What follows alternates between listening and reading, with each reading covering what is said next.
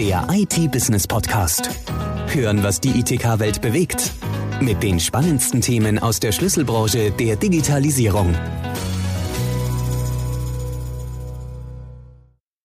Herzlich willkommen beim IT-Business Podcast. Ich begrüße Sirko Pelzel. Er ist CTO und CEO und Gründer von Apocula. Und das, was die Firma macht, nennt sich Holomedizin.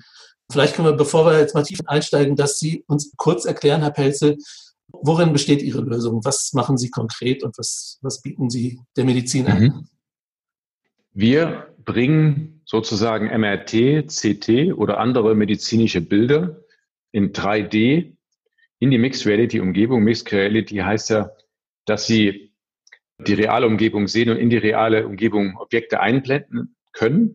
Und während das während einer OP sozusagen diese 3D-Bilder auf den Patienten legen, sodass man dann immer jederzeit die Pathologie und alle Gefäße oder auch die Knochen, dass man das alles genau sehen kann, was man ja eigentlich jetzt von außen gar nicht sehen kann. Sie können das sehr schön beschreiben. Man kann das auch sehr schön sehen bei Ihnen auf der Website, weil das sollten sich eigentlich die Zuhörer unbedingt anschauen. Da erklärt wirklich ein Bild mehr als tausend Worte. Genau, also man, man ist am besten, man kann natürlich auf unsere Webseite apokular.com. Wir haben auch ganz viele Videos. Das Beste ist natürlich, man setzt sich einfach so eine Brille mal auf oder kommt zu uns ins Büro und kann das einfach mal ausprobieren. Das ist einfach, das können Sie so, wie das ist, auf einem Video oder auf einem Bild gar nicht darstellen. Ne? Das ist einfach, was eigentlich viele noch gar nicht wissen, dass das so kommen wird und wie gut das schon funktioniert. Was ist denn jetzt ganz konkret der Nutzen für diejenigen, die in der Medizin arbeiten? Ja, also das, das Hauptproblem ist zum einen, dass Sie natürlich, wenn Sie operieren oder gerade als Arzt, wie, wie kommen Sie an Informationen ran? Ne? Da können Sie natürlich irgendwo auf einen 2D-Screen gucken, können dann sehen. Sie sehen aber da einfache Schichtbilder von so einem CT und MRT und müssen dann über zehn Jahre eigentlich lernen, sich im Kopf vorzustellen, wie Sie daraus ein 3D-Bild sich im Kopf generieren. Und wenn Sie das aber vor sich liegen haben oder schon auf den Patienten drauf haben, brauchen Sie das gar nicht mehr. Sie können sich dann auch genau vorstellen, wo ist denn jetzt der Tumor und wie tief geht er rein? Sie haben ja auch gar kein tiefen Verständnis sonst. Das hat natürlich ein Arzt, der zehn Jahre arbeitet, aber jemand, der gerade anfängt, der weiß das nicht. Ne? Oder der hm. muss das erst sozusagen erlernen. Äh, was ich bei Ihnen auf der Website auch gesehen habe, was ich interessant fand, dass man die Technologie aber auch nutzen kann, um dem Patienten irgendwas zu erklären, zu erklären, was an ihm vorgenommen wird oder wo er möglicherweise am Bewegungsapparat Probleme ja. hat. Also deswegen denke ich, Orthopädie-Mechaniker oder ähnliche Berufsgruppen ja. können die Technologie wahrscheinlich auch einsetzen. Ja, das können also nicht nur Ärzte einsetzen, das ist, man nennt das dieses Sharing. Das heißt, sie können ein 3D-Objekt irgendwo im Raum positionieren, ob das ein CT oder ein MRT ist von dem Patienten von einem Bruch oder ob das ein Motor ist und können dann mehrere Personen können gleichzeitig dieses Objekt sehen von verschiedenen Richtungen. Also alle haben diese Brille auf und können dann eben genau wie der eine, der schneidet ihn zum Beispiel in so ein CT rein, mit, wir nennen das so eine Art Slicer und kann sich dann im Inneren angucken, wo das Gefäß ist und alle anderen können das mitsehen. Und das kann ihn auch der Patient machen, der dann eben seinen eigenen Kopf zum Beispiel sieht oder sein eigenes Bein. Und das ist natürlich für ihn was ganz Neues, weil bisher hat er einfach immer so einen Plastikkopf gehabt. Das war einfach ein Modell, was da lag, aber das hat mit ihm eigentlich gar nichts zu tun, ne? sondern er kann wirklich bei sich selbst sehen, guck mal, das bin ich und jetzt soll das und das mit mir passieren, will ich das denn überhaupt? Und wenn ja, was kann denn noch alles passieren oder was, wie kann es mir danach viel, viel besser gehen? Ja, und das ist einfach eine ganz andere Patientenaufklärung. Das sieht auch wirklich, wenn man sich das im Video anguckt, wirklich alles sehr einfach, sehr überzeugend, sehr intuitiv aus. Also als Technologie nutzen Sie ja als Frontend die HoloLens, aber ähm, mhm. ich kann mir vorstellen, dass da eine ganze Menge an Technologie im, im Backend dahinter steckt. Was mussten Sie dafür programmieren? Was für ein ja. Aufwand steht dahinter, um so eine Lösung zu realisieren? Ja, da, da ist ein Riesenaufwand dahinter, das muss man schon sagen. Ne? Wir hatten ganz am Anfang mal die, die glorreiche Idee, dass wir in Krankenhäusern Server hinstellen und haben dann eigentlich recht schnell gemerkt, dass das, was wir brauchen, das stellt man sich heutzutage nicht mehr physisch irgendwo hin in ein Krankenhaus und versucht das erst gar nicht zu warten, weil das kann man einfach gar nicht mehr gewährleisten. Ne? Sie brauchen da High-Performant Azure N-Serien, sie brauchen irgendwie Nvidia-Karten. Das heißt, sie müssen gerade die Infrastruktur ist ex extrem wichtig, dass sie da äh, riesen, riesen Server haben. Und das beziehen wir jetzt eigentlich aus der Cloud. Ne? Also das beziehen wir nicht nur eigentlich, das beziehen wir aus der Cloud, machen das GDPR-konform. Und das ist die Zukunft. So sehen wir das, weil man einfach das gerade diese neuen Technologien sonst anders gar nicht in den Griff kriegt, geschweige denn lösen kann.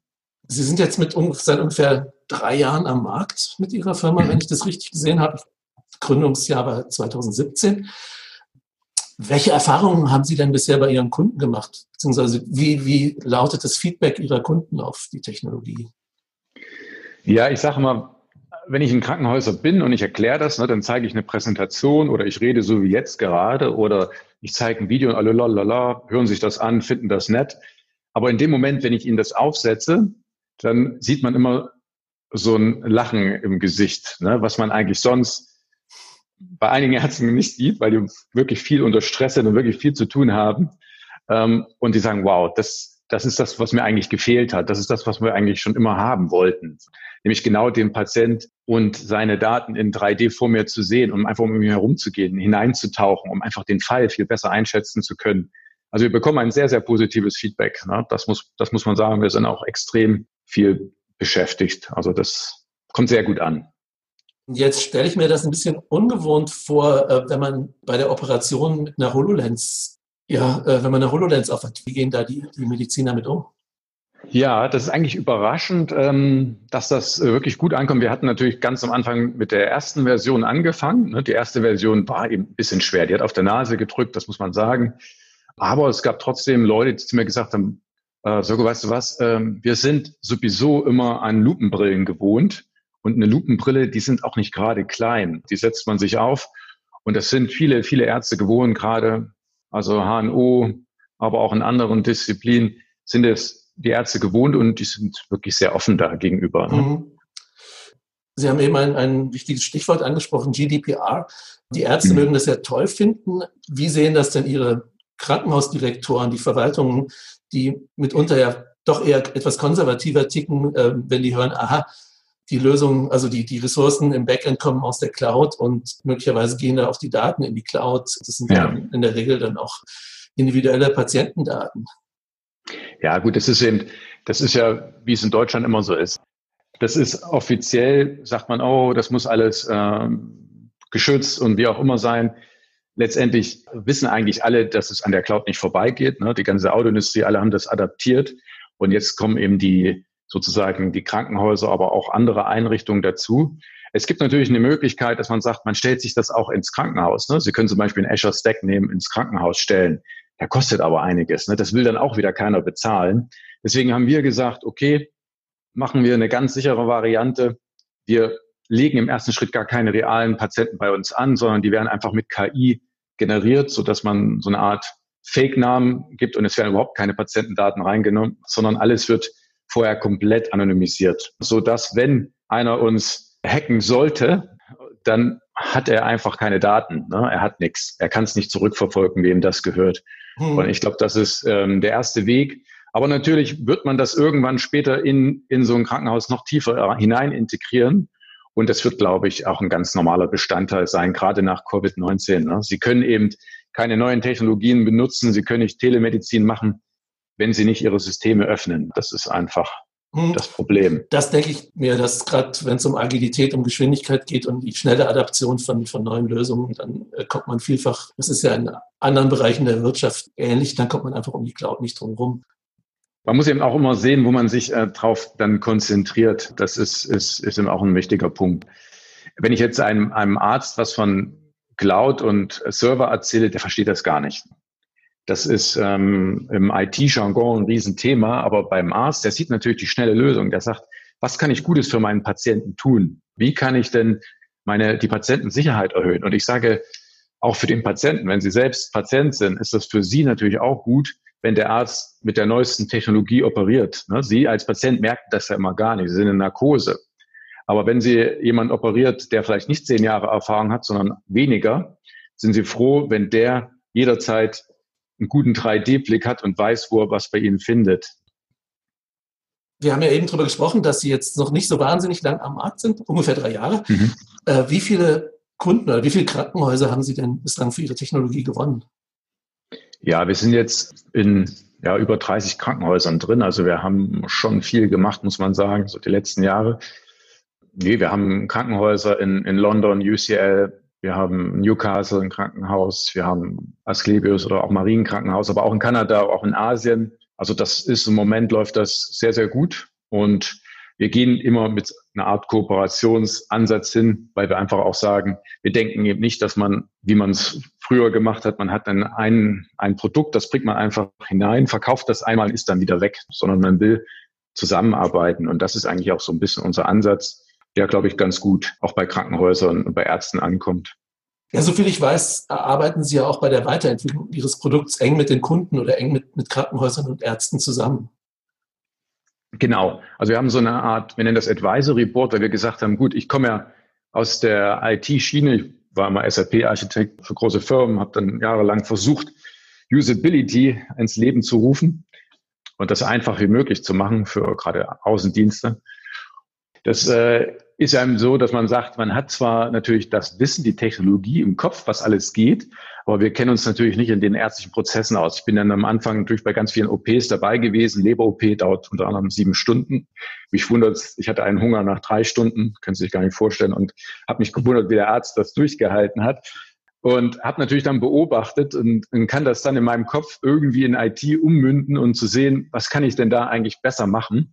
Und deswegen haben wir so eine Art medizinisches Advisory Board. Wir treffen uns ganz oft. Wir haben einen riesen Austausch, um einfach zu sagen, das bringt was, das nicht. Ne? Wir bauen dann zum Beispiel eine Funktionalität hinein. Der Arzt probiert das aus und sagt mir, sehr gut, das ist schön, aber ich würde es nie nutzen. Mir viel zu kompliziert. Das dauert zu lange, dafür habe ich gar keine Zeit. Gut, dann spreche ich dann auch mit den, unseren Entwicklern, unserem ganzen Team und sagen, das macht halt keinen Sinn, lass uns das einstampfen, lass uns das besser machen. Und das ist eigentlich so der Weg. Wir wollen ja was, was Mehrwert bringt. Und das kann eigentlich nur zusammen entwickelt werden. Wie haben Sie Ihre Lösung denn bis jetzt vertrieben? Also ich vermute mal, bei, bei 30 Kliniken, 30 Kunden ist es noch nicht so schwer, die Lösung auch direkt zu vertreiben. Ja, wir haben es äh, direkt vertrieben schon. Also wir sind sehr viel rumgereist. Ich war letztes Jahr, glaube ich, bin sehr oft geflogen, darf gar nicht sagen, wie oft, das ist ja auch nicht gut. Aber äh, wir waren schon, haben natürlich viel selbst gemacht, weil wir natürlich gesagt haben, am Anfang muss man auch Vertrieb selbst machen. Man kann nicht sagen, man gibt ein Produkt zu jemandem, der geht hin und macht den Vertrieb für einen. Ne? Das ist, ist eine Illusion, weil man natürlich sonst auch nie ein Feedback bekommt, was das Produkt besser macht. Man muss schon selbst dastehen und muss sagen, ich kann mich da erinnern, wie wir am Anfang im Krankenhaus waren. Wir haben das Hologramm auf den Patienten gelegt. Was passierte als erstes? Der Arzt hat den OP-Tisch nach unten geschoben Patient und OP-Tisch lagen unten, Hologramm lag oben. So, damit haben wir natürlich gar nicht gerechnet, weil wir, die haben wir auch noch nie drüber nachgedacht gehabt. Und haben wir gedacht, okay, gut, das müssen wir jetzt anders machen. Ne? Und nur dadurch, dass man am Anfang den Vertrieb auch selbst macht, lernt man eigentlich. Man lernt, was ist überhaupt die Kundengruppe. Ein, ein Chefarzt hat natürlich auch eine ganz andere Anforderung ne, als ein Oberarzt oder vielleicht ein Facharzt. Und man muss sich darauf erstmal einstellen. Und dann bin ich der Meinung, kann man das vergrößern, was wir auch gemacht haben. Wir machen aber auch gleichzeitig Vertrieb mit Microsoft zusammen über den ISV Co-Sell Approach. Und das ist für uns auch ganz interessant. Ja, wie ich weiß, äh, planen Sie auch jetzt ein, ein stärkeres Wachstum, eine stärkere Expansion, also sowohl im Innen als auch im Ausland. Und da werden Sie ja auch dann um, um Partner nicht, äh, nicht drum herum kommen. Und die Technologie ist so jetzt erstmal sehr individuell, wie Sie die entwickelt haben, aber die Bausteine, also die HoloLens und auch die Cloud-Technologien von äh, Microsoft Azure, da gibt es ja sehr viele Partner, gerade im deutschen IT-Channel und auch international, die sich mit diesen Technologien auskennen und die für Sie in Frage kommen als Vertriebspartner. Wie sieht da Ihre Strategie aus für die Zukunft? Ja, wir werden natürlich doch vieles auch selbst machen. Wir wollen natürlich jetzt zum Beispiel mit Incra Micro arbeiten wir zusammen, ne, weil die, über die können wir zum Beispiel auch die Vertriebskanäle nutzen, ne, weil Ingram Micro sei auch eine Riesenfirma, genau wie Microsoft. Da ist der weltgrößte IT-Distributor. Also ah ja, gut. Äh, schon ein Tick größer als wir sozusagen. Und ja, ähm, roundabout 40 Milliarden Dollar Umsatz. Okay, noch ein Tick größer als wir. Und letztendlich können wir natürlich darüber, ähm, wir sind DMP, das nennt sich Distribute Managing Partner, da über Ingram holen wir unsere ähm, sozusagen unsere HoloLens-Brillen, aber auch gleichzeitig können wir dann darüber das Azure einkaufen. Uns macht das natürlich, äh, ist das eine große Komfortzone, weil wir das dann relativ schnell ausrollen können. Wir müssen ja so ein Krankenhaus relativ schnell an den Markt bringen. Wenn so ein Arzt bei uns anruft, dann will er die Lösung jetzt haben. Ne? Er will die nicht in fünf Monaten haben, sondern will es jetzt haben. Und das können wir damit ganz gut machen. Ne? Wir können dann relativ fix eine Azure-Instanz, zack, live, können die mhm. HoloLens ausliefern, die können die verbinden. Und daher macht so eine Kooperation absolut Sinn. Ne? Und wenn jetzt beispielsweise mal ein äh, Microsoft-Partner, der sagt, ach, HoloLens, prima, kenne ich mich aus, Azure bin ich auch Profi, kenne mich aber nicht so gut, bislang noch nicht so gut in der Medizin aus, in, in, im Gesundheitswesen. Gibt es da Möglichkeiten oder sehen Sie da Chancen, dass so ein Partner, der sich mit der Basistechnologie Microsoft gut auskennt, dann Partner werden könnte, indem er sich in ja, die Spezifika von, von Kliniken einarbeitet? Ja, also meine Philosophie war eigentlich, dass immer jeder Mensch alles machen kann im Leben, wenn er will, wenn er flexibel im, im, im Kopf ist. Sie sind ja auch ein gutes Beispiel dafür. Ne? Sie kommen ja, wie Sie selbst gesagt haben, aus der SAP-Schiene. Ja, das ist ja alles kein Rocket Science. Ne? Also SAP nicht, aber auch, auch nicht die Technologie und Medizin ist, ist hochinteressant, total spannend. Letztendlich äh, natürlich ein hochkompliziertes Handwerk. So man kann tiefer hineintauchen und das macht auch viel Spaß. Ich denke, das kann jeder jeder kann überall reintauchen, wenn er einfach will und mhm. muss sich eben die Gedanken über sein, wie nenne ich das immer so, Entrepreneur-Design machen. Ne? Wie mache ich das? Wie, wie fange ich da an? Und wie kriege ich dann Nutzen daraus? Oder wie kriegt mein Patient Nutzen? Letztendlich ist ja immer äh, die Idee, was will ich eigentlich verändern? Wir gehen zum Beispiel nicht daran, wir wollen Geld verdienen, sondern wir wollen ja eigentlich was verändern. Wir wollen einen neuen medizinischen Standard setzen. Ne? Wir wollen eben Holomedizin weiterbringen, um einfach den Patienten und den Arzt Mehrwert zu geben. Neuer medizinischer Standard ist ein schönes Stichwort und Sie sprachen ja eben auch schon auf die Zusammenarbeit mit der Ingram Micro. Sie haben sich ja an, einem Startup-Wettbewerb der Ingram Micro beteiligt und haben da im vergangenen Jahr auf regionaler Ebene für die Dachregion Deutschland, Österreich, Schweiz den, den ersten Preis gewonnen. Inwiefern hat Ihnen das nochmal Rückenwind gegeben, dieser äh, Startup Award der Ingram Micro?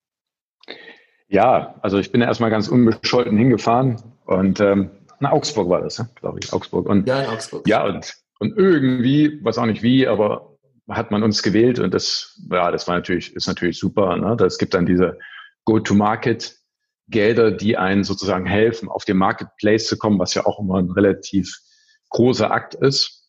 Und das sind, glaube ich, dann 100.000 Dollar. Und in der nächsten Runde, wir sind jetzt in der nächsten Runde und versuchen dann eine Million zu bekommen. Lass mal, bin gespannt, aber das schaffen wir nicht, ist auch nicht schlimm. Ne? Alles gut. Aber wir probieren es einfach. Hm, wie weit hat uns das geholfen? Klar, jede Publicity ist, ist gut und Intra Micro macht da natürlich auch ein gute, gutes Marketing. Das heißt, man hat uns sofort überall in vielen Zeitungen gefunden. Und das äh, war natürlich für uns gut. Jede Publicity ist gut. Wir sind manchmal, wenn wir zu Krankenhäusern gehen, sagen die, oh, wir haben schon von Ihnen gehört, wir kennen Sie schon. Und das kommt natürlich durch solche Preise. Ne? Und das freut uns natürlich, weil wir das uns das Leben ähm, einfacher macht. Dann wünsche ich Ihnen viel Erfolg auch äh, jetzt in der zweiten Runde, wenn es bei Ingrid Micro in den internationalen Wettbewerb geht. Und ansonsten wünsche ich Ihnen weiterhin viel Erfolg auch bei der Vermarktung Ihrer Lösung. Ganz herzlichen Dank für das Gespräch, Herr Pelze. Vielen Dank, ich danke Ihnen. Der IT-Business Podcast. Hören, was die ITK-Welt bewegt. Der Audiopool mit den spannendsten Themen aus der Schlüsselbranche der Digitalisierung. Jetzt abonnieren auf Spotify, Soundcloud, YouTube, Deezer und iTunes.